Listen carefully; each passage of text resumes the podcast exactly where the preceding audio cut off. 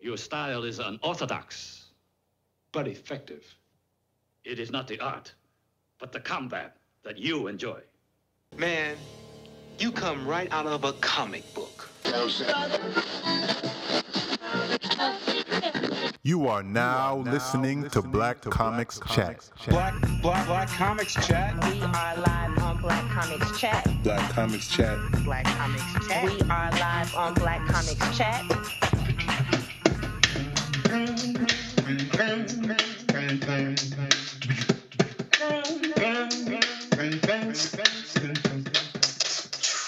Black Comics Chat.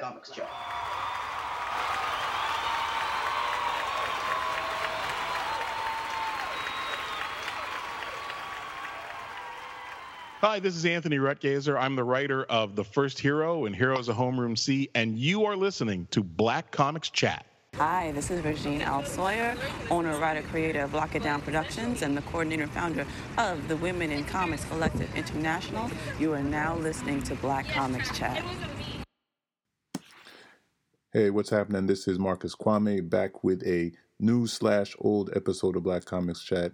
Um, we thought we had lost the audio from this very, very important episode with author Alex Segura, but fortunately we had a backup. So I'm bringing it to you. It's um, slightly late, but it's also timely, um, as any interview with Alex is. But it's timely because earlier this month, um, Alex's amazing novel Secret Identity was published. So check it out, and if you haven't read Secret Identity, definitely cop it. Just wrap, it? yeah. Welcome to Black Comics Chat. Hello, everyone. So, uh, I am going before we uh, introduce our fabulous guest. Uh, let me start with introductions because I feel like I should be doing it. Uh, we'll start with the man from the frozen tundra, the wasteland of New York. Yo, Marcus. No, wait, wait. Marcus is from Hoth. He's from Hoth. That's right. He's I'm from, Hoth. Yes. That's From right. Hoth. Boom. It just happens to be that Hoth is I in the just- middle of New York. Just crawled out of a tauntaun. At least you were staying warm. Yeah. He knows how and I do it. can say that they definitely stink on the inside. Yeah. Absolutely. What's the creature? What's not the tauntaun? What's the creature? The the yeti. The um oh the one The yeah Yeti type yeah thing? what was it? Uh, Oh God, the the, abominable snow. I know. It, I have no it idea. has a name because literally everything in Star Wars has like the silverware Right. has Everything's a got a name, yeah. So I don't know the name of it, but yes. I know. I feel. I, I'm sure as a kid I knew. Me too. That's and I, one. I that's one that it. didn't stick. Yeah yeah. I don't have it. I'm sorry. Although you guys have seen the deleted scenes with where there's like extra ones in the uh in the, the Yeah. Fortress, right? Yeah, oh, yeah. there's more creatures. There's more yetis. Yeah, there's just look up Empire Strikes Back deleted scenes. There's Okay. like there's stuff they cut because they were they were all over the hideout. So when the Empire busted in, they were awakened or something. You know, Hoth that. would have been a great place for the holiday app. It would've been- Yeah, which which I maintain is uh is canon since So uh, you count it as canon. name dropped uh you know uh, Life Day, so I Yeah. canon. There you go. All right. And then we got all the way from the left coast, even though he should be on the east coast. Leo, what's up? Originally from the east, what's up? Originally from Beast, now I'm on the left. And uh, I like, I like in the like 20 minutes ago or so, I finished the new Boba Fett. Oh, good. Okay. It's good. it's it's like, I'm like emotional from it. I'm like, Okay, because if you said you didn't like it, I was about. I to, got uh, I was misty. about to I take. I was going. Uh, Misty? I got Wow. misty. I got misty because No, it was. because the Tuskens are really important to me. Like, and- course. and, Yep. I've never like they've never given them like their their shine or their flowers the way they did in this Yeah. episode, and like yeah. Huh. I'm just f- overflowing with emotions from it. It's like I think the my favorite closest- live So riding the action thing that's high. Yeah, Right. seriously. The closest they've come before this, and we should definitely speak about this later, was um the Tuskens in uh, uh Knights of the Old Republic. You know what I mean? Because you got a little bit yeah. more Yes. of a, an inside Well, no, and I perspective. said, I said Yes, when we talked about Mando before, I said like the shot of like the silent, no words shot of Mando at night at the campfire with the Tuskens. Yes. is my Oh, yeah, single you're right. favorite image of a live action Star Wars moment. That like I Right, want right. that in a portrait. I want that on my wall. That's my favorite like film image Yeah. in Star Wars ever. Uh, yeah. And this episode was just like. I'm serious. Like I, I didn't Yeah, man. bawl. I didn't bawl. I wasn't like crying, but I was. No, I like, get I it. believe I get it. I believe Yeah. you. Like my like Yeah, the, like the sides of my eyes are moist. Like you know, like I'm like I'm. Right. I've got the. I've That's got, what it's all about. That's why you, Yeah. Seriously, we love this stuff. I'm just surprised because you don't really like a lot of things. So that's why I'm just like, I, I wow. figured you'd like this though. Right. I was iffy about. We'll talk about it later, but yeah. Yeah, we'll talk about okay. that. Yeah, yeah, yeah. And I do want to say, Leo, the beard is looking really good. It's coming, right? I'm It's coming. To, It's I'm coming. trying to shape it. I'm trying to. trying to it Now, in. wait, you're still sir. doing it yourself, or did you? I'm still did doing you it myself. See I got a shower mirror. I'm in the shower with it. I'm Okay. detailing. I'm getting up Nice. in there. You know, I'm. All right. Yeah, yeah, yeah. All I'm doing my best. doing my best. you're putting in putting in the work.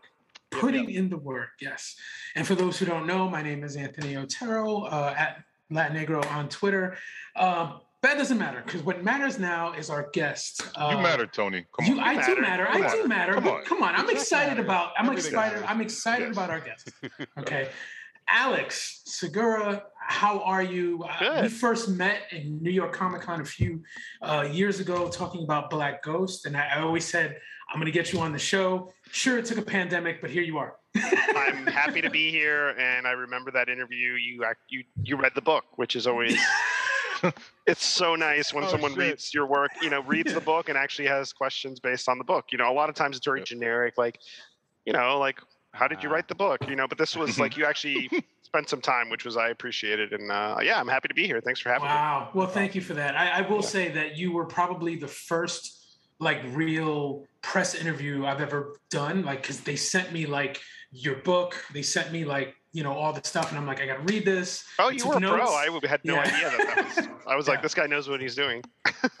Thank you. Thank Yeah. you. See, You guys, do- I know what I'm doing. you like i feel like you've you've like s- flexed those muscles in your Oh, yeah. employ- in your employ like just in, like what you do you know what i mean like Yes. you've Right. got Yeah. you've got chops you've got chops for that thank like kind of off the rip Thank you. Thank you. yeah yeah uh, Okay, so Alex, we're gonna go right into this. So, what this is your first time on the show. What we Yeah, I'm excited. do is we ask all our guests the first time they hear what their origin story is. Meaning, how did you get into writing? How did you get into comic books? Everything that you're doing now.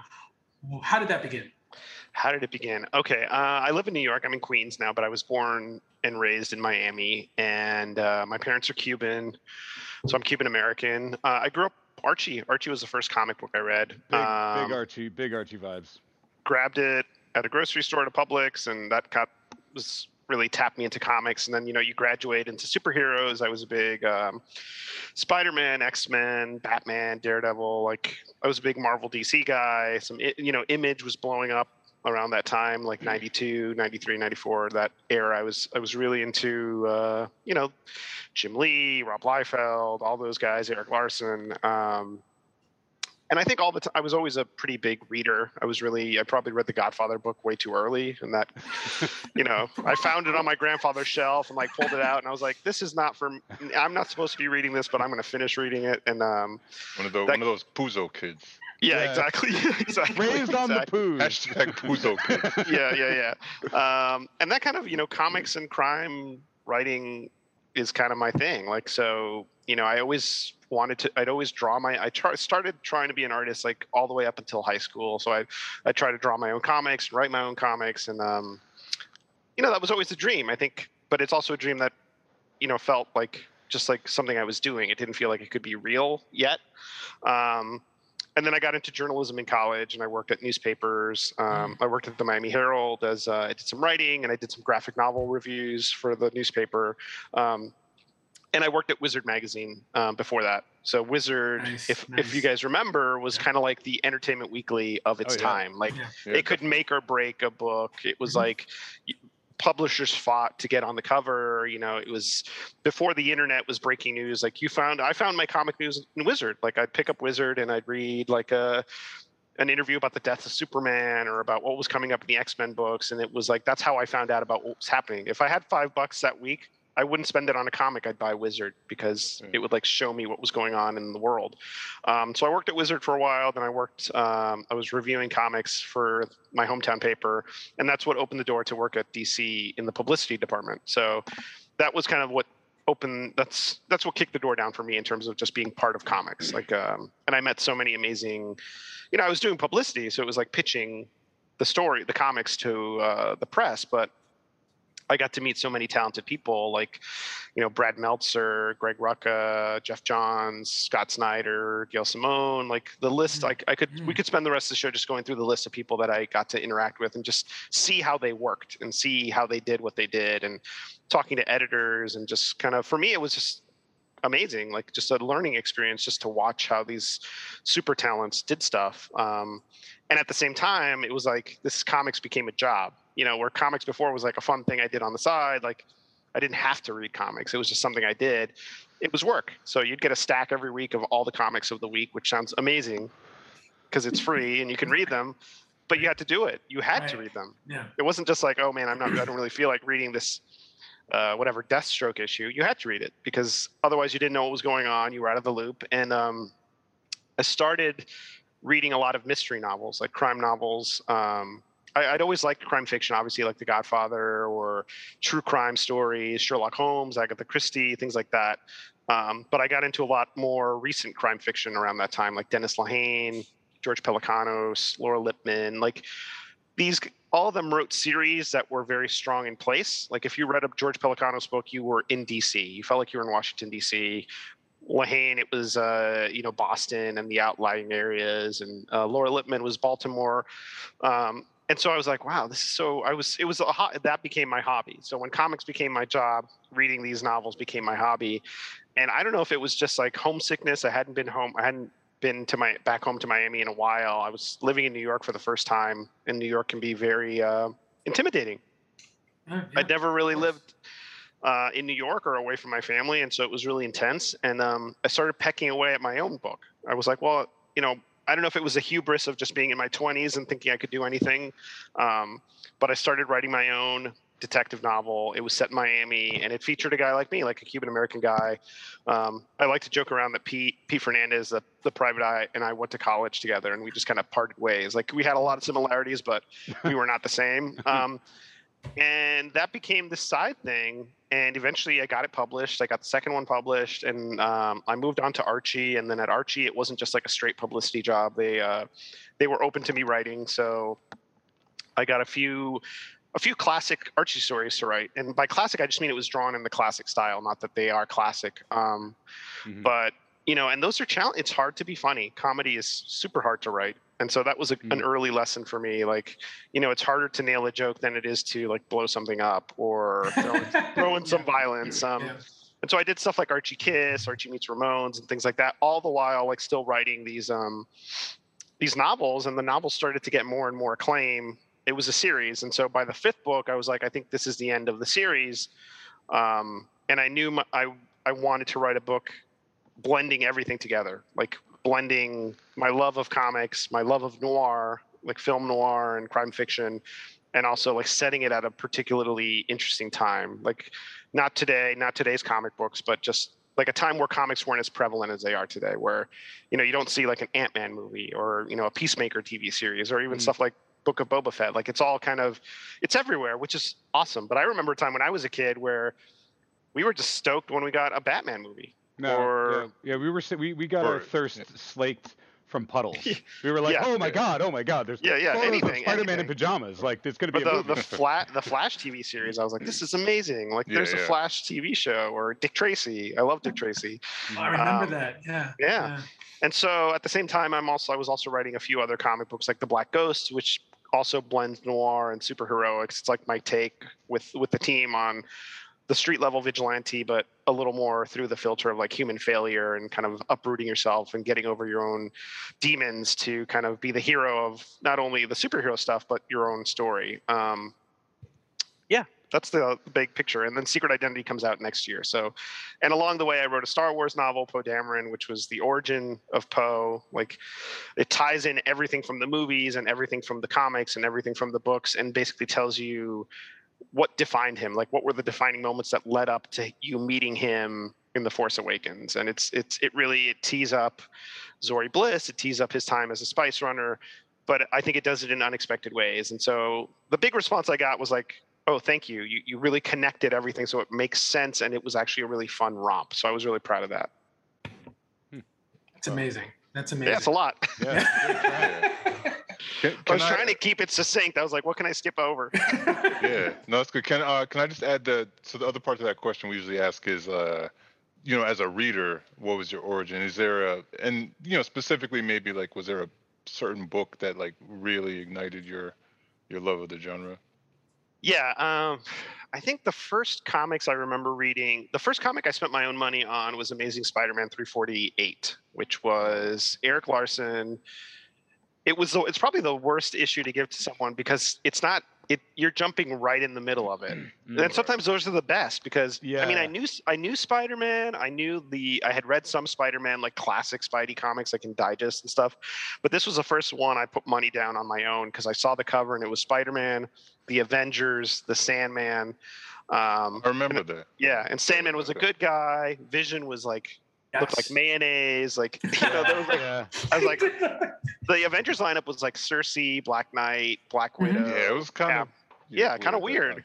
Yeah. Um, Mary Jane was like a supermodel. It was like not what I expected, but I was hooked right away. Like Erik Larsen's art like pulled me in. Hmm. Uh, and then two issues later, Spider-Man is fighting Doctor Doom in this big throwdown battle. And after that, I was just kind of like, I'm in. This is just my thing now. Like, you know, with the Archie stuff, I was always I was reading it because you'd go to the grocery store and you'd ask your mom to buy you a comic book and whatever. Um, but then it became like a religious thing. Like it was like, okay, anytime I had some money, I'd go to the drugstore. I discovered a comic shop like down the street from my grandparents' house, so I'd go there. Like whenever I had it, it was really like if you had any. If I had five bucks, I'd go to the comic shop. If I had a dollar, I'd see if I could find something in the dollar bin. Like it just became an obsession, and um, yeah, that was it. You know, I'm Yeah, randomly thinking about Archie, and I'm like, Mhm. how has there not been a woman rapper who like dubbed herself Lil Jinx? Wasn't Lil Jinx? Isn't that know. Archie? Isn't Lil Jinx? Yeah, Did I have yeah, the yeah. name right? Yeah. I Yeah. randomly remembered Lil Jinx as those little backup stories. Like that's, yeah, be a rapper named Lil Jinx. That's like Yeah. way ahead of rap. that that nomenclature. There's still time. yeah. Shit. It probably gotta, will be. we gotta build one. We got we gotta find somebody and just like. Because the Oh name alone will sell it. Yeah, Lil Jinx would be like, what the fuck is that? Yeah. Uh, uh, d- uh, like Archie, I feel like Archie is. Uh, it's weird. Like I'll I'll never stray too far. Maybe a few months will go by, and then I'll go back and like read some. I'll read like the, there's so much great new Archie, uh, for Mhm. sure. But like old classic Archie, and it's still great. It's elemental. It's like the framework for something, and it's weird how it's sort of always the same story and yet it like is incredibly enjoyable and pure and it's weird like Yeah. i never totally got over archie it's not like i aged out of it but i was the same like that was my my like gateway comic for sure I think a lot of it is whereas like superhero comics are all about the serialization and the continuing story, and kind of after a while you have to kind of catch up and like see what the story is. With Archie, it's like a sitcom. Yeah You know, the the pieces are all jump in. there. You can jump in at any time. There's no real continuity. I mean, there are in some of the newer titles, but in terms of and the classic stuff is so beautifully drawn. Like yeah Dan DeCarlo, Harry Lucey, like Bob Montana, like they just drew everyone was beautiful, or this really car- great cartooning, and it's funny. It's just like slapstick com. It's candy basically. yeah it is archie's candy Yeah. it's good So, um, how was it? How, how how was it delving into your first work in comics? At, at that point, you were saying that you were writing the the Pete Fernandez series, but co- comics is a little bit different to write. So, how were you able to? Totally adjust your- different. Your, Yeah. writing style for that. Um, that's a great question. Actually, the first comic book thing I did, and, and this sounds like so so bizarre. My first writing, comic book writing, was at DC. Like I was, I I was still working there, and at the time they didn't really. If you were on staff, you didn't really get to write comics. Like it was there was a, it was just not. It was frowned upon.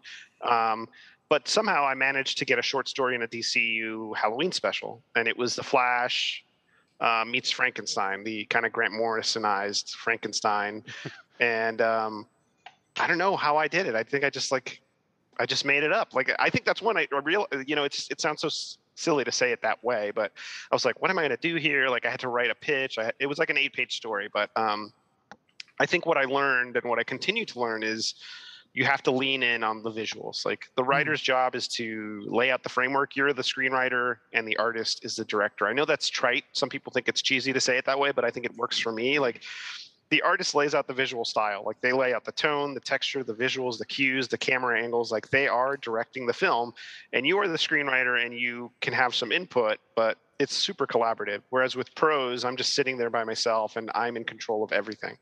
Um, eventually, it's going to get to an agent. Eventually, it'll get to an, an editor. Eventually, it'll get to a reader, uh, and they can provide feedback. But by the time you hand someone a novel, it's pretty much that's it. You know.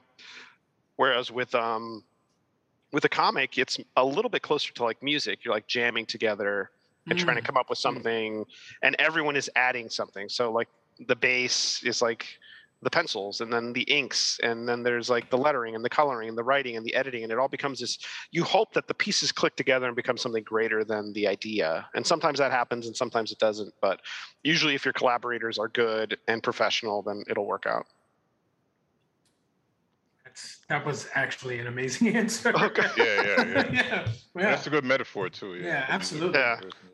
I mean, and it's something. It's just something I keep in mind, and I think it actually influences my prose because if you read my crime fiction, it's pretty starkly written. Like, there's not a lot. It's not like Alex walked into the room and his shirt was a long sleeve black polo with a zip. You know, it's not a lot of like extra detail. Like I'll say, Yeah. Pete walked in, he ran his hand through his dark brown hair, and he pulled the gun out.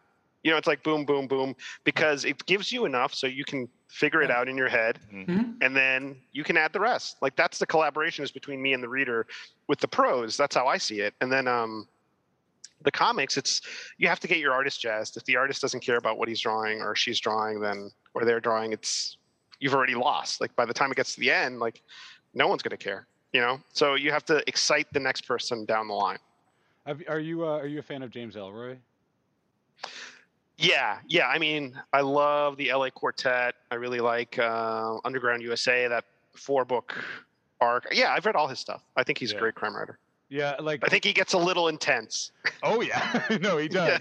But Yeah. he, like, I feel like he, uh, like, in terms of Stark, I feel like he's one of the Starkest. Like, it's just ev- all Oh, yeah. the fucking extra shit is just shaved and cut and sculpted off. It's like there's almost nothing left on the bone, and he's like, yeah, I'm definitely not that stark. Yeah. I mean, there's a little, but if you read like White. Jazz, like he's eliminated every kind of article. Like there's no thes or ands. It's like blue gun, you know, like you know, He uh, does, red he car. writes- Yeah, it's, I love, but I love pure. it. Like, and it is, in, like, very, very, very much intense. But yeah, Yeah, uh, but it's great. I mean, it's so well plotted. Like, yeah, I think I haven't read his new one or his last few. I've just haven't had a minute. But um, yeah, he's written some really classic books. Like uh, The Big Nowhere is one of my favorites.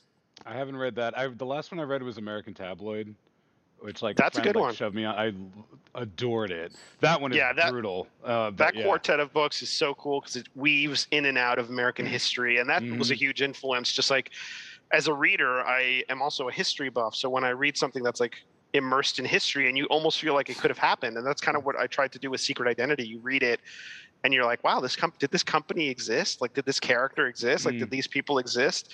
Because the hope is you research it well enough and you get the tone just right that, you know, you get that verisimilitude where people feel like this is it's it's got to have happened. i'm not saying that people believe the fiction, but you lull them into this state of believing the fiction. No, for a totally. while. Like I would imagine, like if you if you send a reader to Wikipedia to check, you did your job. Yeah, exactly. Yeah, They're like, yeah. wait, wait a minute. I had people. Some people were like, "Wait, is this real? A real company? Like, was it really like a Triumph Comics?" I'm like, "No. I mean, I hope not, because I use the name in the book." right on. So, uh, in the green room, that's what we call it before the show. Before the show, um, you you mentioned that you um, you had some input from Gerry Conway. Um, Oh yeah, Oh. yeah, yeah. I'm yeah. It was um. This was the most research intensive book I've ever written. Like you know, I always I hate to call it research because it's never research. It's always whatever I'm obsessing over. Like a lot of the Pete books were vehicles for whatever I was you know focused on whether it was cults or organized crime or miami history miami cuba relationships or serial killers um, but the miami stuff i knew down like i didn't need to research miami i was from there um, but since this was a historical novel set in a different time it's set in 1975 new york city um, i ooh, did a t- that's a time. yeah exactly that's it's not the new york we know now No, Um, no. and so you know i read a, I had already read a ton of comic book history books like you know marvel the untold story and things like that Mhm, like mhm. um and so i felt like i had that base but i wanted to really like connect with people that worked in the industry at the time and it wasn't like formal interviews it was just like let's hop on the phone and and I had questions and and Jerry, I I I shot him a message on Twitter and I said, hey, I'm working on this book. I know this is a big ask, but can we chat for a little while? I just figured we'd talk for like 15, 20 minutes, and we ended up talking for like an hour and a half. And you know, there's no I can't really pinpoint and say, then he said this and it appears here in the book. It was much more a tonal thing for me. Like we talked and he gave me a great sense of just what it was like to be a freelancer at that time, what it was like to be working in comics, like where people lived and like a lot of logistical stuff, a lot of fun stories. Um, and it was so so generous and he's such a kind person and it was really like we'd never talked on the phone before. We knew each other like from comics like he'd worked at um, he'd done a few things at dc when i was a publicist there um, and so there were a lot of people like that that contributed time and and um, didn't have to and so that was you know it's you're always grateful when people like give you time that they're you know they're not compelled to talk to me about their time like linda fite who wrote the cat which was um, the first marvel comic i think the first number one comic launched with a female writer uh, and it came out around the same time that the lynx comes out in um, in secret identity and she was super helpful too because um, you know, it was such a different vibe back then. And so she gave me a sense of what it was like to be a woman working in comics and what, you know, what she had to deal with. And, um, you know, and, and sometimes you, the answers you get are not what you, you go in with these expectations. And I think those expectations are what I would have written had I not had these conversations. And you come out with something else, and then that influences the work. And so I was really grateful for those conversations. Like I spoke to Louise Simonson, and she was really helpful. I mean, she was an editor, and she was also obviously a great writer. Um, very kind, very, you know, just people just were so giving with their time that they didn't have to be. And um, for me, it was like a blast because it's research, but you know, I get to talk to these amazing people and then somehow have it like feed into the book. Um, yeah, it was a trip. Kind of reminds me a little bit of because I don't know if anyone saw the the Chris Claremont um, Mm-hmm. documentary where they talked Not about yet. that time Yeah. period, Yeah. which was just so fascinating. One to see the folks that created the comic books I used to read as a kid. Yeah, I am like also Claremont just- obsessive. Yeah. Yeah. same, same. Yeah. But yeah, I, that has to be a fascinating time. And, and while we're on the subject, can you explain a little bit what secret identity is? Oh, sure. Yeah. Uh, I have it here. If This is a galley. So, um, so Secret Identity, it's set in 1975, New York City, and it tells the story of Carmen Valdez, who's a Cuban American woman from Miami. And she moves to New York. She grows up loving comics. Her dad gets her into comics. He learned comics, he learned how to speak English reading comics. Um, so, it's this very important thing between her and her father. And so she moves to New York to achieve the dream to write comics. Um, but you know all she can really kind of scrape together is this job at this third rate comic book publisher called triumph comics and so she's the executive assistant to the publisher uh, the editor in chief this guy jeffrey carlisle um, What could be the Triumph analog?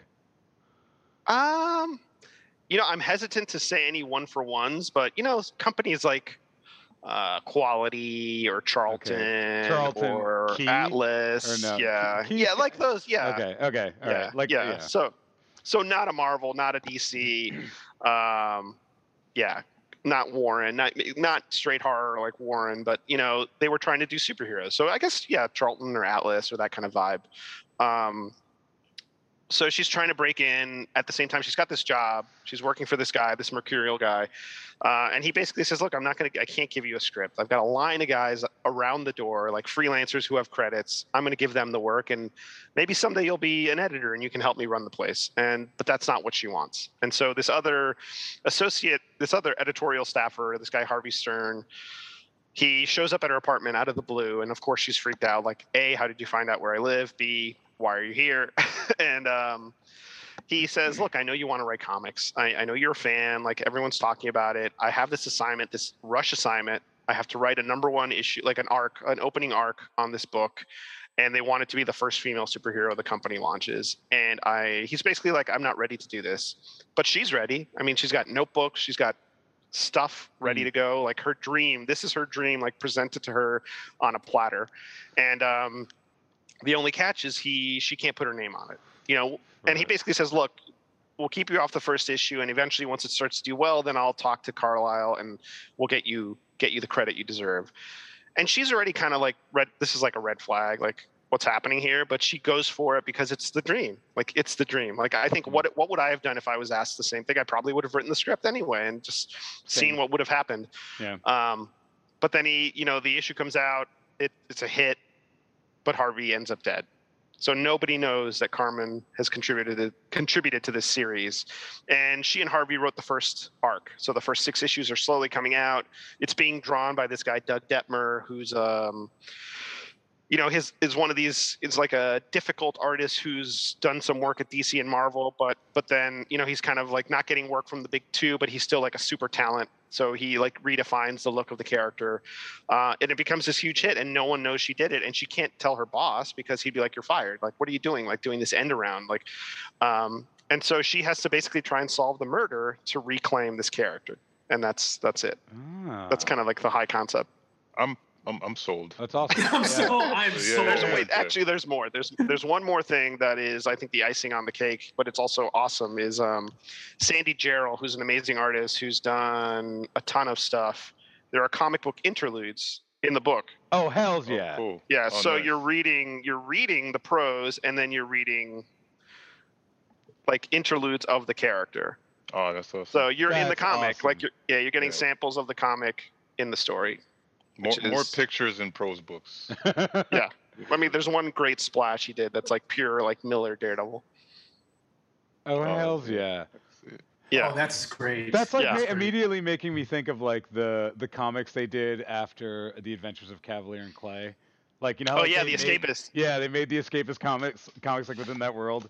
Uh, yeah, which I, really I mean, I loved Kavalier and Clay, and so when I, you know, that's what I wanted when I was reading that book. I was like, I want to read those comics now. yeah. And so then they did them, but I was like, how cool would it be if the comics were in the novel? Like you're reading the novel, and so you like meta, you have this meta shift, and you're suddenly in the comic. And so the story of the comic kind of intersects with the story of Carmen, and I think it works. I think people have dug it so far. It's gotten some nice uh, love, uh, but yeah, that's it.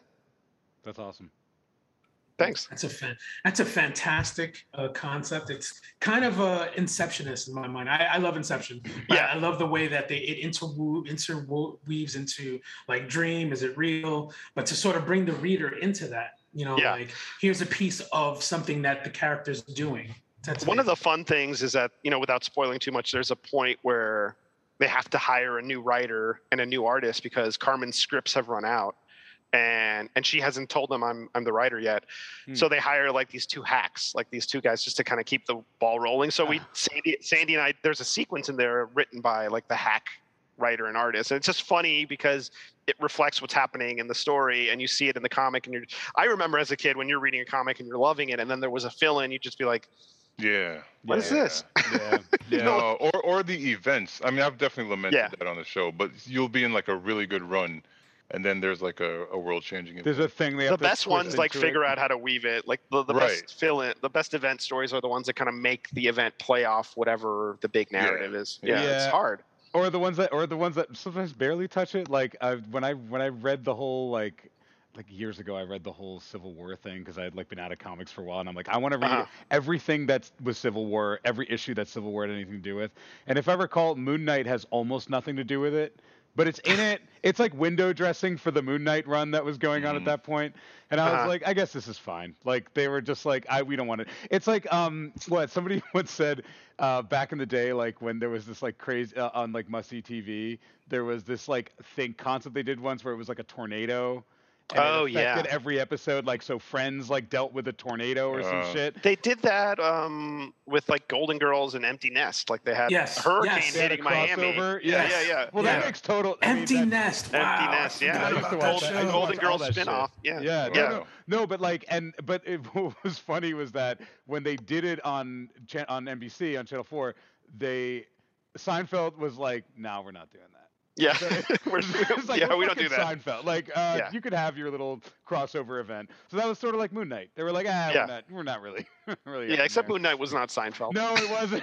I was thinking it was Seinfeld, maybe. But no yeah. it's cool i mean i love moon knight i like the sienkiewicz Moench run is like Yeah. amazing yeah Yeah. Moon Knight is Moon Knight is one of those like, it, it the so much potential, even if it's like the most blatant Batman ripoff and the best ones have like really took it and ran with it. But Mhm. yeah, I mean the Jeff Lemire run with Greg Smallwood was fantastic.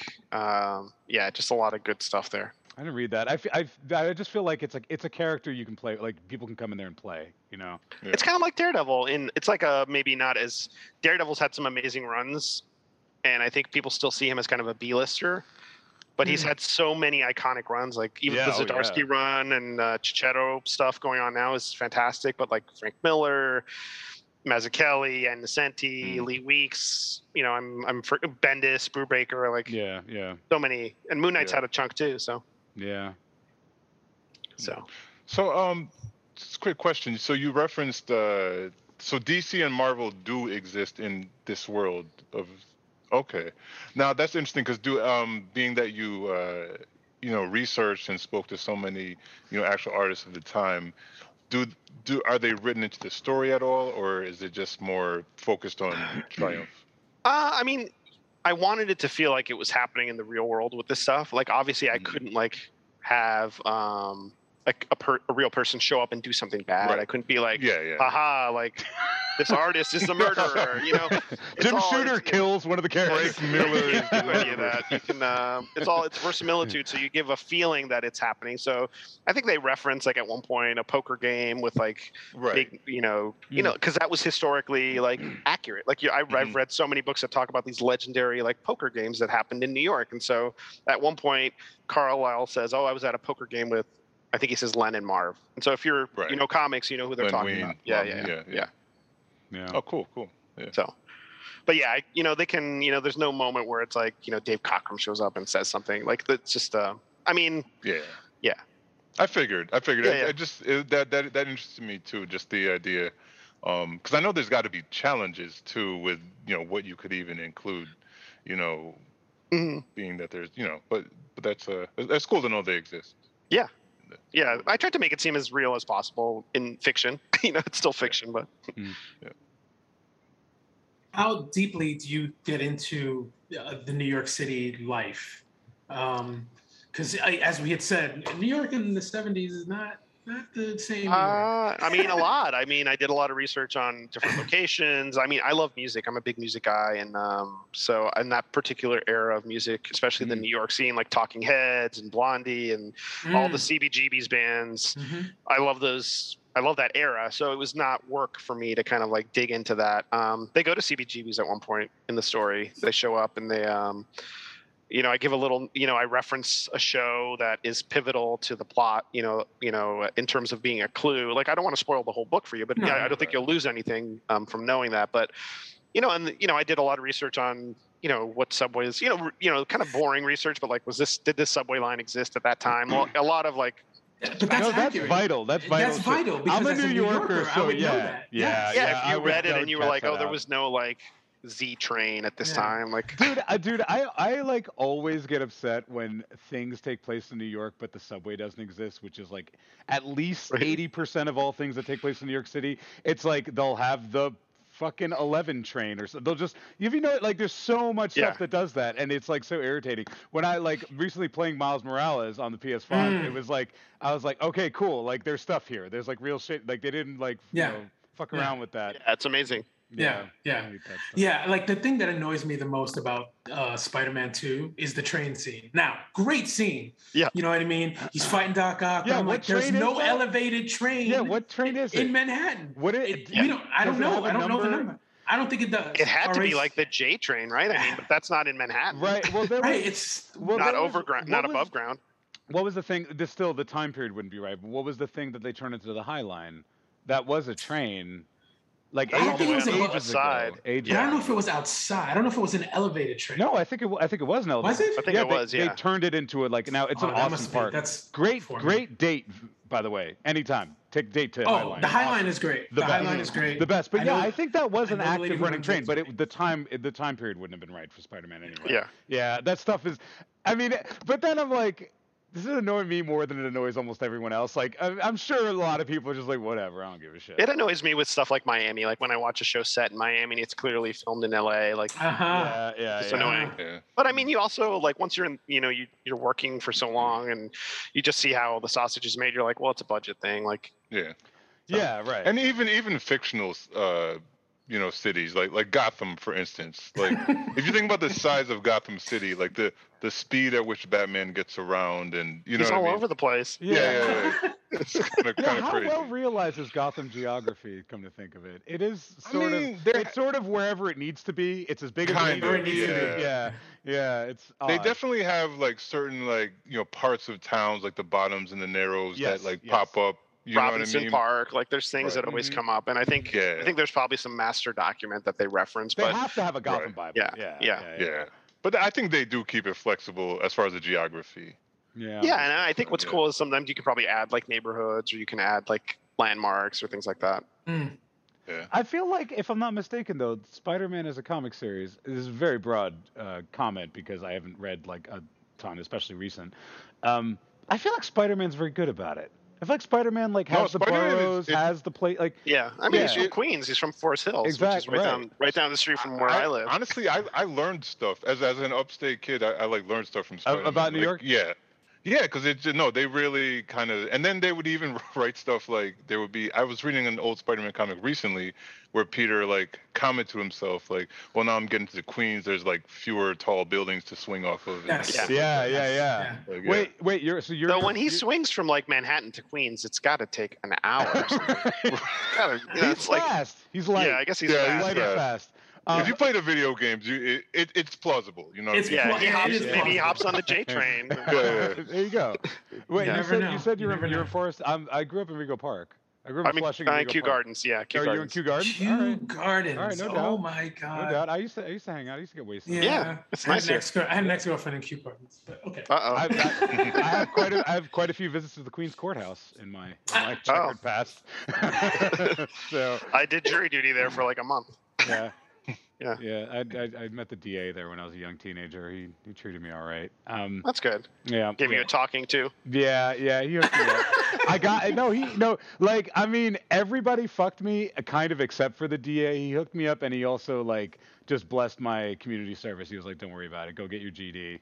Get your Oh, good. GD. Don't worry about the the community service. You're fine." That's the story. stuff you remember when somebody helps you in that way. Yeah, no, no, no. Yeah, I, I I wish I could remember his name to like give him a shout out, but no, he hooked me up. That's good. But no, Queens, yeah, like I, I grew up in Queens, um, and as a kid, uh, Sp- Spider-Man being that was a thrill. Like when they did the the Fox cartoon, like the first Fox cartoon, that was a big Mhm. part of it, and I was like, this is this is where I am. Like this is literally here. Felt yeah, that's awesome. Yeah, And you you had that same uh, uh T-shirt that he would wear every episode as well. This, You remember? I only remember What this because I watched it what did he wear? What, oh, he I like a haven't. bad polo that was like uh you know striped. It was like mul- a They never multicolored, changed his uh, co- They never changed his shirt. Yeah, which is so bizarre. It's like that sucks. That Yeah. totally I mean, there were occasions. I think situationally, you know, what I mean, like if he was going to an event, he might have a suit, but he Yeah. definitely came back to that striped uh, polo. and kids kids pick up on that. Like my son Sandman. watches Daniel Tiger, and he's like, "Why does he Yeah, always wear the same red hoodie?" Yeah. Yeah, yeah. yeah, most of the no, Mo- most of the ahead, Leo, cartoons sorry. we watch every weekend. Uh, that's like, yeah, it's like, yeah, that kid has the one white shirt with the vest and the dumb hat, and that's what he wears. Every Yeah, day. that's his what thing. wears. Yeah. That's what he wears. You better not be talking bad about the wardrobe on Denver the last time. That, dude, Mhm. I, That- that's what we I was wore, man. thinking of. I haven't I have not heard that name in like at least twenty years. No, that is the name. we, have, we haven't That's a watched. deep cut. No, we haven't watched Denver in a bit. but We've watched a bit of Denver, and that that theme song is like a is a toxin. Stop. Like, You- it's a Poison. It's poison. It's- I'm oh not even gonna think about it. Get out of my head. I am not going to Google that when we're done. No, don't. Don't. 'Cause Don't. Oh, if you don't, if you don't my brain. remember it, Years. then count your blessings. If Yes. you don't remember it's it, trying to creep into I my still brain I now. find myself whistling like the Doug theme. Oh Oh. yeah. So, okay, yeah. Uh, those stuff they're they're built they're that's weaponized shit. They just Yeah. built that way for a reason. Yeah.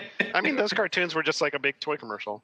Oh, Yeah. absolutely. GI Joe, Transformers. It's all good. I mean, I'm not Yeah. I think we have a lot of commentary about how the toy would work after seeing it on the cartoon. Yes. Mhm. Yeah.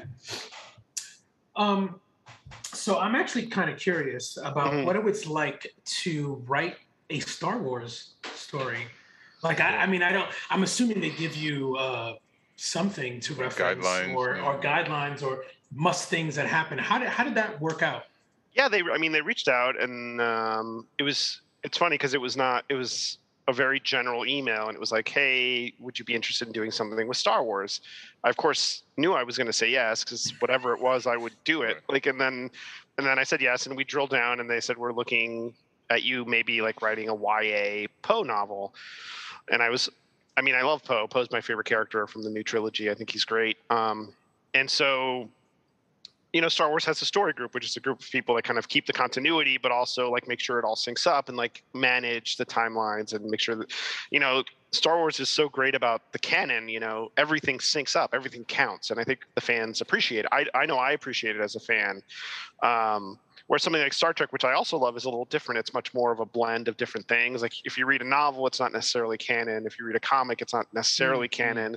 Um, whereas with Star Wars, everything counts: the comics, the, the novels, the movies, TV, obviously. Um, and the story group is kind of the nexus point of that.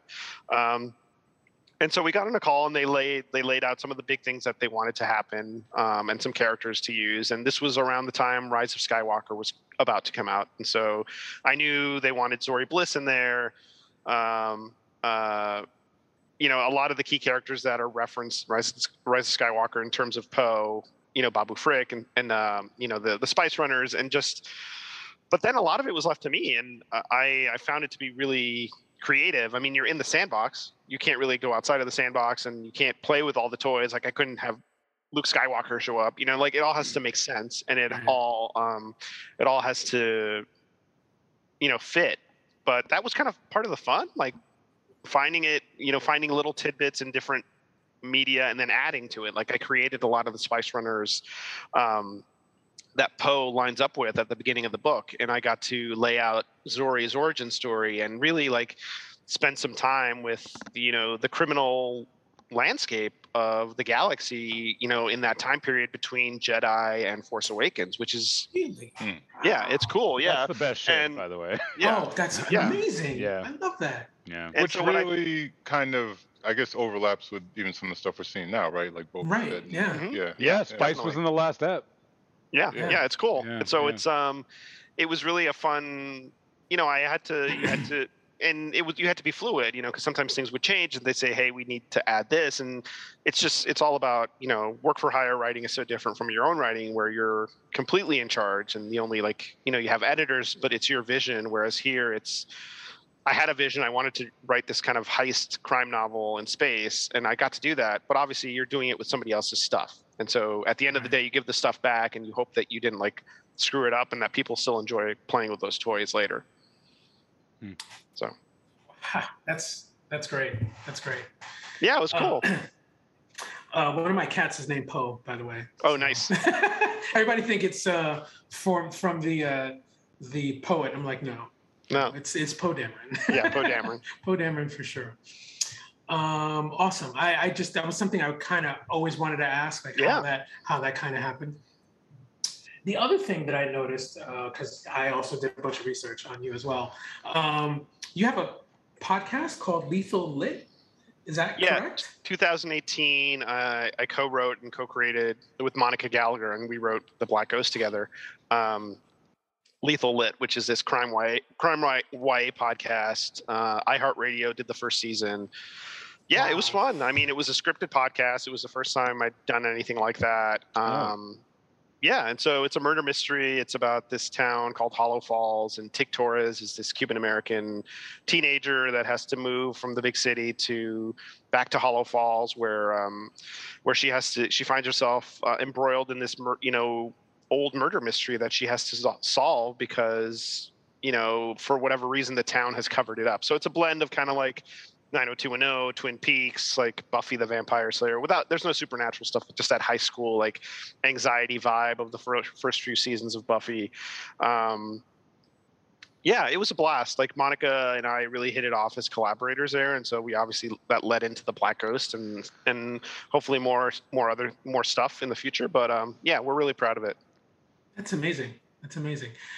So, do you find yourself when you write uh, Cuban characters? Do you put a, some of the culture within the writing, or do we see? I any try to. Yeah. I mean, I try to. I try to in a organic, like genuine way. Like I, I don't want it to ever feel like you're forcing anything. You know, I try to keep it organic and try to keep it three dimensional. Like as people, we don't like Right. talk about everything in detail at all times. Like we're just people, and Right. it's just part of our lives. And um, you know, uh, it's I, I try to. you know what I always wanted as a kid was to read a story and kind of see myself in the story, and I never really got that opportunity. Like I never, it wasn't. I was thinking about this recently. Like it wasn't until I saw like Bobby DaCosta, Sunspot, Mhm. or Mhm. Miguel O'Hara, who was Spidey 2099. Like to Mm. see another like Latinx person like be a superhero. Like I didn't really see that. I think also Gangbuster, that Superman character, is Latinx. Is Um, he? Yeah, I th- if I'm remembering correctly, I could be wrong. I have been wrong before. Um, yeah, Jose Delgado. I think that was his name. Okay. Um, anyway, I didn't get to see it as much as a kid, and so the hope for me is like somebody will read this and and connect with it in some way and just find some some familiar ground. You know, I, I think it's it's great for people to write their experiences. I think it's also great if you do the research and you do your homework to write outside of your experiences. But you know, I think now it's so much more important to do that work. You know, you can't just do it because it's fiction and people should just let you write whatever you want. You know. Right, right, right. Because I, I only bring that up as I sometimes I have, excuse me, a lot of commentary when it comes to Miles Morales. Mhm. Um, because I think, don't get me wrong, I think the run he's had is, is great, but I think I get I get bogged down by some of the choices made. For example, you know, introducing his grandmother that happened a few years ago, Mhm. um, but she doesn't speak Spanish. You know what I mean? That was Mhm. just like, all right, well, every grandmother you know Right. is not only not speaking Spanish, but is admonishing you or the, the main character for not speaking Spanish. So Mhm. it's one of those little nuances. And I know I probably read too much into it, but you know, when you when you love a character and you see Yeah. a lot of yourself in Miles as I do, you know, it, it's one of those things where it's like, I wish we had more Latinx writers, you know, Yeah. to sort of really um, not get too much into the culture because that's not necessarily what's about. If you're a superhero, you're a superhero. But again, if you have cultural ties somewhere, it should be a little bit more authentic. At least that's what I believe. Yeah, I mean, I think people want authenticity. I, I don't think there's anything. You know, it's just it's just the way things are going, and I think it's great. I mean, I always, you know, if I read a story about a Cuban American character, I want it to feel genuine. Yeah, yeah, absolutely, absolutely, absolutely. Um, yeah, which is like I said, I that's why I kind of enjoyed, you know, um, Into the Spider Verse and the Spider Man cartoon. I mean, Spider Man video game with Miles Morales is Oh yeah, because there is a lot of authenticity there. You Yeah, it's great. As a as a black Puerto Rican in New York City, and he also was in Harlem, which I used to live in Harlem as well. Mhm. So it's all it was all gravy. So I, I still I still enjoy that game. yeah, he's I know in my in my writings, I try to make sure that I'm at least authentic in the ways that I've seen, um, because yeah, that's all you can a- do. We're not a monolith, but No, we can exactly. at least take parts of what we know from our own culture. Exactly. Okay. Cool. Uh, um, because I, I want to make sure that we, you know, we stick to our time agreement. Um, what have we been watching? What have I been watching? Uh, you know, I don't. I'm terrible. I, I I have this habit of turn, turning my hobbies into jobs, and so I don't really have hobbies anymore. So like my hobby used to be writing Uh, writing novels. Now I'm, it's a job. Now it's comics are kind of a thing too. So, and I have a family, so I don't watch a lot of TV. But during the break, I did get to catch up on Hawkeye and WandaVision, which I thought. oh, were- nice. Yeah, I Yeah, thought. we uh, haven't really spoken about Hawkeye. We have We- not spoken about Hawkeye. It's Yeah. good. We haven't had a show. Oh no, a I while. enjoyed it. Yeah, yeah, Yeah. No, not not for. Yeah, I, I actually was surprised because he's not my favorite MCU Avenger, but you know, yeah, yeah, it was really good. Anyway, I I thought, yeah, I love Kate Bishop. I mean, I pers- I love to me one of my favorite runs ever is the Morrison Animal Man run, and Mhm. probably a close, close, close, probably tied is the Fraction, Fraction. Aha Yeah, yeah, Hawkeye yeah. run because there's so much heart to it. There's so much. It's such a artistic piece. Like it doesn't feel like just traditional superhero stuff. Yeah. But then also really close to that is the Kelly Thompson, Leo Romero, Kate Bishop run, which is just like it takes her out of the initial run and just makes her her own thing. Which I, I you know I love. I just love the character, and so they did a great job bringing it to life. I thought. No, I think they did. One of one of my only gripes isn't uh doesn't have to do with the story or the show itself. It's Mhm. just not giving David Aja his, his flowers. Like it's kind of Oh yes. Like yeah. they they lean so hard into his visual language and you know what I mean like just um in the presentation of the show. So I do wish that uh you know that he Yeah. had been gotten more credit. Yeah, I mean, I was blown away at how amazing the show was. Just like uh, yeah, yeah, definitely, definitely. Yeah, absolutely. Yeah, I was able to catch Hawkeye. I, th- I thought it was great. Yeah, we haven't talked about it. I, I think we will at some point. Yeah. Um, like the first episode was yeah we'll talk about it. we'll talk about it. but I well, the, the first episode of a lot of these Disney series. yeah slow. but it really You know what I no mean? no And but then- once episode three that was the one where I really I was like oh okay like it's Yeah. getting it's getting real and then Yeah. like, yeah. yeah the twists the twists were good as a mystery writer i was like okay i mean i kind of saw i didn't i mean I, I don't want to say i saw it coming but it was it was a nice Some it was well crafted yeah Yeah. yeah it was definitely well crafted yeah Yeah, yeah, yeah. I, I do, I do like reading mysteries and, and looking at mystery. Uh, I I just, for me, it's like a, I don't know if I have the capacity to write a mystery without like spoiling it. Uh-huh. you know what I mean? I can do the twists and turns, but I think to be able to write an effective mystery is just a work of just a work of art. I think the key, I mean, the thing I try to do is you never want it to feel like cheap. You never want Yeah. it to feel like it was this character you saw at the beginning of the book and they went that disappeared and you never heard from them again. It's got to be mm-hmm. something that the reader has to get to the end and say, I didn't get that, but I know the pieces were there because if I go back were and there, read yeah. it, I will see the clues and I missed them, but they were there. And that's the that's the key to me. And it's hard. It's hard to do that. Do you find yourself changing your mind? Like, okay, maybe it wasn't this person. Maybe I'll have somebody. I, I wonder if you, because I know I would. Um, at the early stage is when I'm trying to figure out who who did it, but usually I have to know the end when I'm starting it. Like I, I, usually gonna have, say, Yeah. yeah. Usually when I've read a mystery, that's my. I I've wondered that, but I usually figure that the author Had to know. starts just because I have to leave end. crumb, Yeah, crumbs while I'm writing. yeah, like, and sometimes you get really interesting little clues that you can drop. Um, so I wasn't a big outliner to begin with, but now I've become like a pretty tight Okay. outliner. Yeah. Okay. a lot of it was the Star Wars book because it needed an outline. And so I was like, oh, this is a really helpful way to write because now I know what's going to happen and I can write through this outline and add as I go. Um, whereas with my early books, I was just writing. And that means the revisions are much more complicated because you're like, if this doesn't make sense in chapter 38, you have to Oh, revise yeah, chapter one through, yeah, you know, you have to kind of yeah. make it all fit. Um, yeah. Not that I don't have to revise now, but it makes it a little bit smoother. And that's why we do outlines. yeah, exactly. You don't have to. I know some writers who just write, like Michael Connolly just writes, which is amazing. Just not. And Stephen King doesn't outline. That's crazy, by the way. Well, I mean, King. in the '80s, he was fueled by cocaine. So Yeah, it that's, got him over the. Got him over. That was his I. I feel like I just learned that like in the last couple weeks. Oh about- yeah, about, like, Cujo. you heard the Cujo early- story? Yeah, yeah, Uh, like he like it- it forgot as shit he wrote and stuff. Like Yeah, he was yeah. just so wasted. It was like Yeah. cocaine, Nyquil, I think, and something else were like his main vices. Interesting, interesting stuff. Yeah, whatever the- the gets you to write. stories- Whatever gets you to write. Yeah, the stories that Tabitha King must must have in her. In the cut, yeah. Yeah, jeez. the pages that were on the floor. Are we are we talking Boba Fett yet? We were talking Uh, about what I'm, we're watching. I'm down. I'm So- down. Uh, I wanted to wait till you got back to talk about uh, me finally getting into those trash ass Roys, but uh, can, That's right. I Oh, Succession. Successfully got into Succession. Yes. Oh, nice. Good. Yes. Yeah, oh, all right. yeah. What are you up to, Marcus? oh man, uh, I think season two, episode seven. So I'm not I'm not all the way caught Oh up. man. Oh, But- oh man.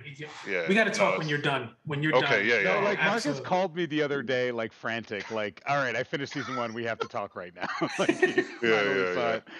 Uh, Oh. yeah, uh, man, I yeah, I can't wait till you till you catch up, catch up. Um, uh, uh, but all right, my my feelings on the first episode of Boba were strong but a little muted. There was some stuff in there. I think, I think, uh, I didn't know Rodriguez directed it until like the end of it. Yeah, Um, yeah, yeah, yeah. yeah, He directed that up. The, I think there was some like goofy stuff in there that like pulled me out of it. All right, like this. All right, this is like a classic Leo nitpick, but like, okay, when he grabs, I don't know the name of the creature. Again, everything in Star Wars has a name. You know, the dog, the Tusken the dog. massiff, massiff. Massiff. They're called massiff. Yeah, yeah. So when he when he when he first broke out of his bonds and got the Mhm. massiff and, and used the massiff to break out, if you recall, what he does is he gets the massiff in a chokehold, and then he Yeah. like lets go of it completely. It's still a lot like aware and conscious, and he does like this like hammer punch. He like hammer punches the massiff, and all of that was incomprehensible. Like he had it in a chokehold. His hands are bound, so he can't keep holding it. He lets go of it completely. It is sitting on his lap, alive, aware, and then he whacks Mhm. it, and that made no sense. And I was like, that's stupid. That is that like the dog. Sure. Dog Does it take right. every time every time somebody knocks out a s- armored stormtrooper with a punch? I'm, be- I'm better with that. I'm better with that. You're better with that. I'm better with Okay, that. all right. Hey, you can't right. let go of a headlock and then do a thing. That just doesn't read at all.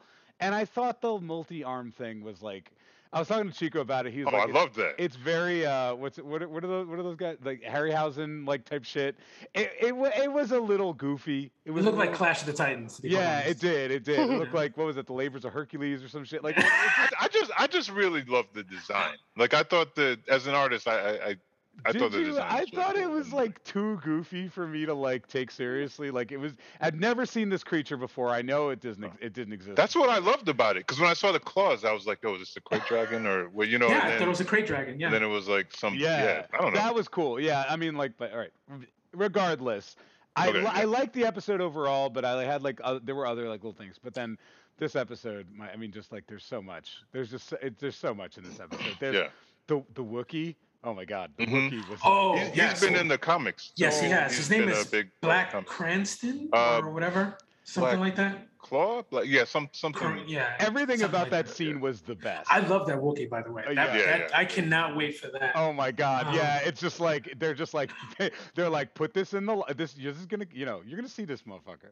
Um, But the fascinating thing I think about this whole thing with the with the Tuskens is this all plays back to how terrible Anakin's actions were Yes. in episode two. Because these You were know what I mean? Because yeah. these were families. These were And he's a colonizer. He, And he he's a- comes yeah. into town. You know what I mean? So, you know, I, I know people really don't like Attack of the Clones. I, I liked it, but I think that scene, so many years later, puts such a emphasis on just how bad that action was. Hmm. I mean, obviously, we know he can kill younglings, clearly, but yeah. Yeah. Yeah, he's, he's he's always down to. he's always tough. Yeah. yeah, but it was a fantastic. It it also underlines, uh, you know, uh, Padme's uh, looking the other way on his. his she literally was Enabler, stressed for a second. Yeah. He's like Anakin. Anakin, you should not be doing that. no, yeah, and, uh, and we've got Hutts. I'm a huge Hutts fan. Yeah, I'm all yeah, about the Hutts always, and we I have, don't think they were in the Clone Wars, though. aren't. No.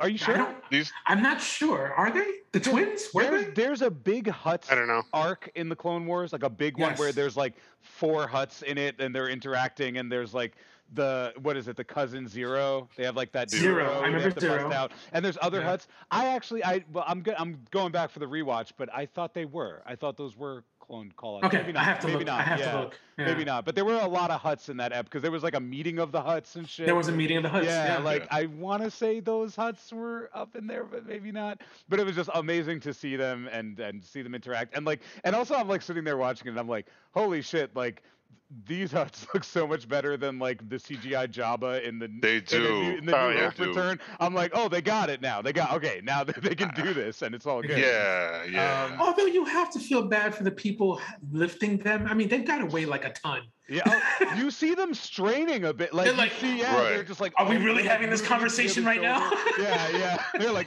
That's true. They were just chilling in the street. Yeah, yeah. Yeah, yeah. No, I, everything about that was wonderful. Um, but that's funny. That okay, that was another nitpick for the first one, for the first episode, which pissed me off. The what are the guys? What are the orc guys called? They have a name also. Oh God, That's- yeah, I know who you're talking was about. wait. It starts with an No, R, the- I think. Which ones? The orc, The- his his guard, his guard. His guard. Oh, the forgot the- Gamorrean guard. the Gamorreans. Gamorreans. guards, Yeah, yeah. The Gamorreans, when they get jumped by the shield guys, which which like I have uh, other issues with that scene, but when they get jumped with the shield guys, the Gamorreans are right there. It makes no sense that they got the they got the drop on them. The Gamorreans were literally right, walking But right they're in not. front But of they're never. But the Gamorreans have always been like portrayed as not the smartest. They're kind of daft, creatures. but still, like, they Right. enter the fight like two minutes into the bat. Like they, what are they doing? They're right in front of them. They're like there. That's what they're supposed to do. Like I was talking to Chico about this, and Chico was like, "Oh no," because they were like shaved and bathed or whatever. Like the, uh, you know, Jennifer Beals like offered. I'm like, no, they weren't. He denied it. They were like they offered to clean them, and he was like, no, we're good. So no, they were right in front of them on the street. There's no reason they should have got the drop that easy. Wait, no, no, no. Wait, are you sure? Because didn't he? There was so he he refused to be carried but then um, no, he, Fennec had they been- offered and he said no. He said Well, "That's he fine." accepted something because she He said accepted, like, he did he- accepted a tithe, but that's all he accepted. Oh, that was all he accepted. then okay, when because they I was going leave, to say. they're walking right in front of them. They're literally within spinning distance. Okay, all right. So it doesn't make sense that they got they got jumped like that. But I enjoyed it. all right, I enjoyed it. I enjoyed it. this all this all doesn't matter because this episode was so impactful to me. Yes. Um, I mean, just like the second, like we're getting back to the Tusken story, everything about that interaction, the train. I mean, I speeders hi- hijacking a train, like It was a heist. Everything. It was a heist. Everything Yeah. about this episode is everything I love about Star Wars. It Yeah. gave the Tuskens proper shine for Yep. probably the first time ever, truly. Yep. Um, the- like there, there, I felt like the the the exploration of their culture was done with such respect and patience and grace. Uh, like I, I just like I. I buy how this is building Boba to like what we understand. Like that's the purpose Yes. of this flashback. Like I'm I'm Yeah. so sold on that. I'm like Yeah. I, I I get I get like his journey. I get everything. He, I he'll- really like the the Vision Quest uh, That was ish awesome. thing. That was you know, yeah, yeah. great. That was That was great. really- And I knew that was gonna be his staff. Like I knew they were like building Yeah, to that. the Gaffies. Man, yeah. and they like took time with that too. Like, Great. Oh my god, I'm like so jazzed about that episode. I'm just totally bowled over. I'm so impressed. Yeah. Like I the first like again, I like the first the first episode didn't like kill me on the show. I just like wanted more out of it. And like this episode, like I was in a swoon. Like it just totally took me over. I'm just in love with it. It's my favorite thing. It's my favorite live action Star Wars Okay. thing. And we we can tell. yeah. Okay. Um, we got a one few more. good. Oh, oh, you go. I, I, I was gonna we say have- one more question before we go. Sure. Um, did everybody watch Spider Man? No, Not yet. I still. Okay. seen All right. So because All right, that, we means that, that means we won't spoil it. We won't say Okay. anything. All right. I still haven't gone back to a theater. You know I haven't. Yeah, I haven't gotten Yeah. into a theater. Okay, that's Yeah. cool. Yeah. That's I cool. want no to. judgments. That's it's, probably the one thing I'm going to see. it's come the closest to Yeah. pull me. It, that is Yeah. the closest I've gotten to wanting to do that, but I, I don't know if I can do it. okay. The Matrix. Anyone? Yes. Yes. Uh, I. No. Okay. okay. I'm not a Matrix guy. I mean, I like. The, Okay. I remember seeing the first one in the theaters and really liking it, but not. I'm not a Matrix obsessive. Show enough. Okay. Show enough. Okay. Yeah. All right. I failed. Well, you. Leo, Leo and I have been talking about okay. the three of us maybe doing a Matrix spoiler. We uh, might- yeah. doing a Matrix Yeah. spoiler Yeah. cast. We Yeah, should. We we'll- should do a we'll- spoiler cast. Yeah. yeah Nice. we. Although I've really got to rewatch the whole series to fully get. I am Yeah, also. I sort of. I already leaning leaning in that direction. What you did? Yeah, I've already done. Yeah, I did. I Oh, did you did. Oh, I- you told yeah, you I did told us that. before. That's Yeah, right. That's right. That's cool. Yeah, I only went back That to watch ma- Reloaded because I Yeah. wanted to see if I loved it as much as I always have always loved Reloaded, and I still do. It's still amazing. That's good. Yeah. Yeah. Tony, can we before we go? Can you just real quick? We have some good commentary in the, the Oh, we chat. do. haven't really gotten to the chat. Um, Oh, okay. actually, Namalki had a question from earlier uh, for you, Alex, about uh, Elmore Leonard. Oh, I love Yeah. Elmore. I mean, uh, okay. What was the question? It was. Oh, it just- was I think it was Elmer- before when we were yeah, when you were rambling about, about crime writers. Yeah. Yeah, oh, yeah, I yeah. mean, yeah. What he's a huge influence, and the thing about Elmore Leonard is that what what's his rule is, you know, if it sounds like writing, take it out. You know, it's all all his stories are just Hmm. dialogue. It's these great characters talking Oh, to each other. Probably Mhm. one of the best crime writers, period. But also his Florida crime stories are super influential. Just yeah, he's on my Mount Rushmore for sure. There you go. Right in the pocket. And Um, uh, I, I must apologize to Ushi for the Denver slander. I'm sorry. yeah, no, and Amaki uh, talks about the Hutts in the Clone Wars animated. That's right, because they were because they go to rescue the Hutlet. That's what it's called. Yeah. That's Yeah. right. The Hutlet. Right. Baby Hutt. the Right. Hutlet. Right. Uh, yeah. uh, that, that, that, that bowled me over too when I found out that's actually what baby Hutts are They call called. it. They're Right. hutlets. They're hutlets. Yeah, yeah. Uh, and Cree played Jabba's sister. I s- w- when I go back to Clone Wars, I'm gonna Three see. summers. Yeah. I'm gonna I'm gonna see if if if these Hutts if we've if we've seen these Hutts. Ha, have you seen these Hutts? That's the question. Have you seen these Hutts? Have you seen these Hutts? I think we've seen these Hutts. I think I think so. The fan. Okay. She's got the fan too. Mhm. And they did a little That's right. That's yeah, right. and they did a little That's right. subtitling, which are like in this episode, which subtitling is very rare in Star Wars. Like, it was it- only Jabba. Jabba's one of Jabba's the, the only only- the characters. only no, no, no. Yeah. They they subtitled the the Tuskens uh, near the end of the episode.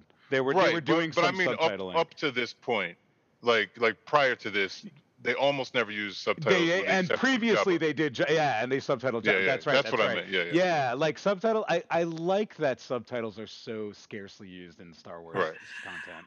What I noticed is that they use the older texts from the Yes, movies the Jabba to do the subtitles. Yeah, Yes, so that Well, was that's great. cool. Indeed. That yes, was great. indeed. Yeah, yeah, yeah. Um, Alex, are we oh. are we totally spoiling this for you? Did you not did you not see? I that? haven't seen it yet, but now Oh Oh my my God, god! I'm sorry. still gonna watch it. Oh shit, I'm dude! sorry. I'm so sorry. I'm still gonna watch it. well, No hold worries. on, hold on. We didn't really spoil. it Yeah, I guess you. we didn't. Like I you, guess- we you didn't. You didn't. didn't You tell just the story. talked about a we didn't bunch of say- random things right. happening. No, we- Yeah, we, didn't, yeah. we didn't really say the plot of the story. I, I am Yeah. so sorry. No, no, no, no, no. Oh Please my don't god. worry. Oh my god. Yeah. Yeah, I did not. I have like I was talking in the green room. I was basically saying I have like little pockets where I can maybe watch something, and Right. I just haven't gotten to it yet. But I will soon, for sure. It's definitely in the queue. Okay. I, I will tell you, we didn't spoil it for you. No, it no, no. sounds No. like we, we didn't. There, No, you a lot of didn't. yeah, stuff. the, yeah. we, I guess we did. yeah, Um, because we were just talking. Yeah, because it was all disconnected. what we Yeah, yeah, Yeah, yeah. I was like, yeah. okay, these things happen, and I'll see them happen in order, and then I'll Yeah. understand what it is. okay, finally, uh, anybody? What, what are we reading? Um, anything in particular? I what got, am I reading? I've, I I've got been a reading stack. some. Oh yeah, yeah. I got a stack, but I haven't dug into it yet. I the thing I want to read, which I can get it digitally, but I want to get physical, is I totally missed the fact that Tom King is doing Human Target.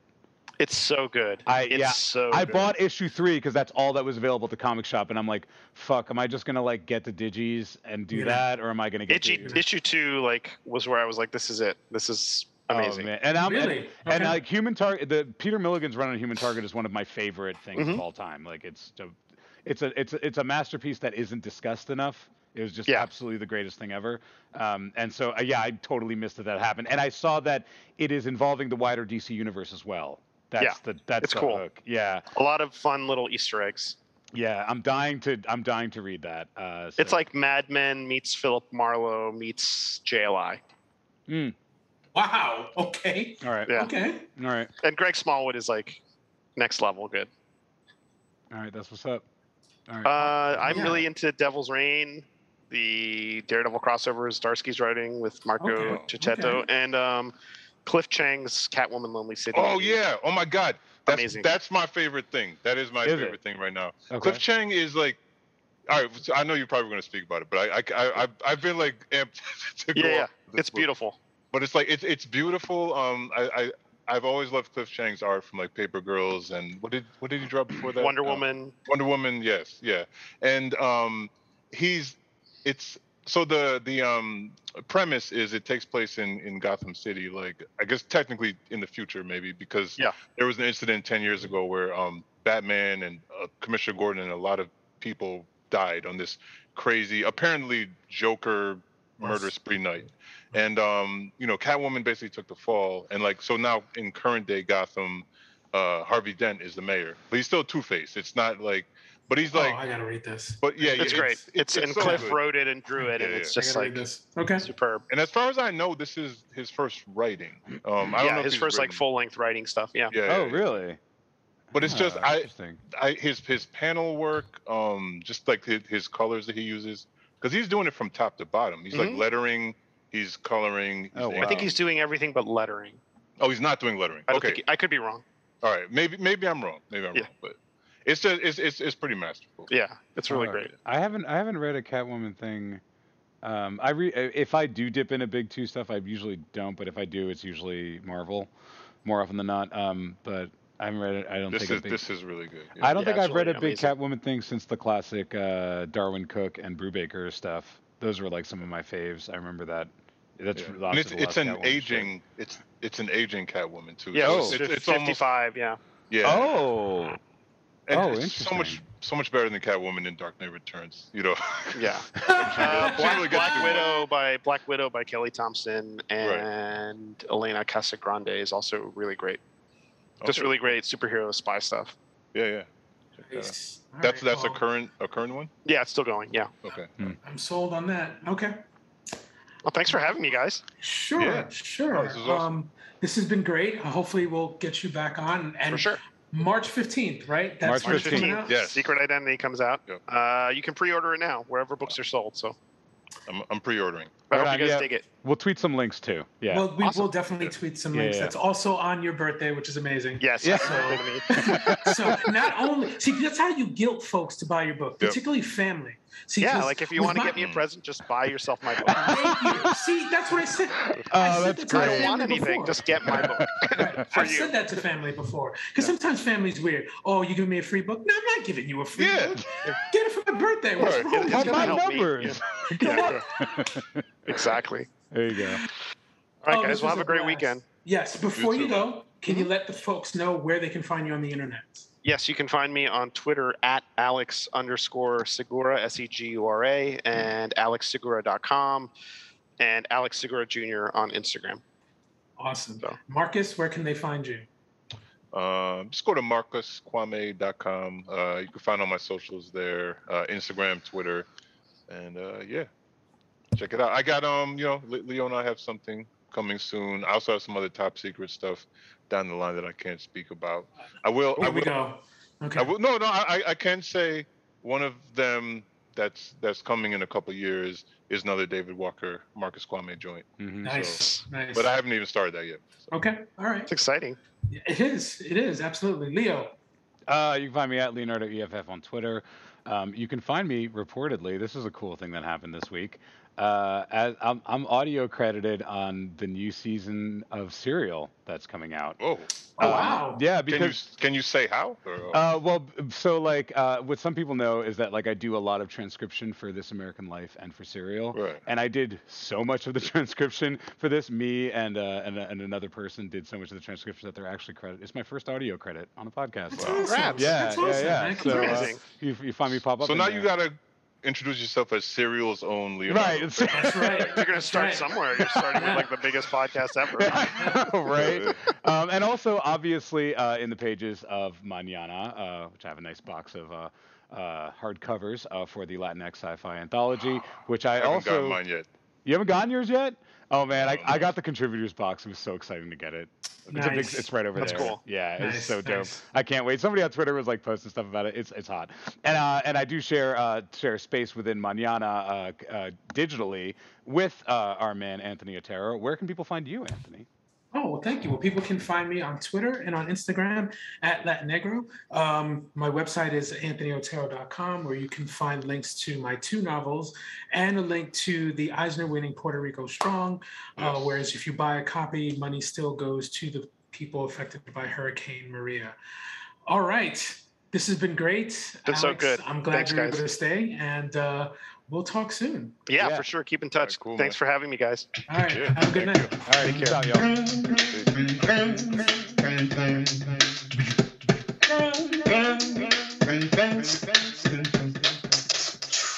Black Comics Chat.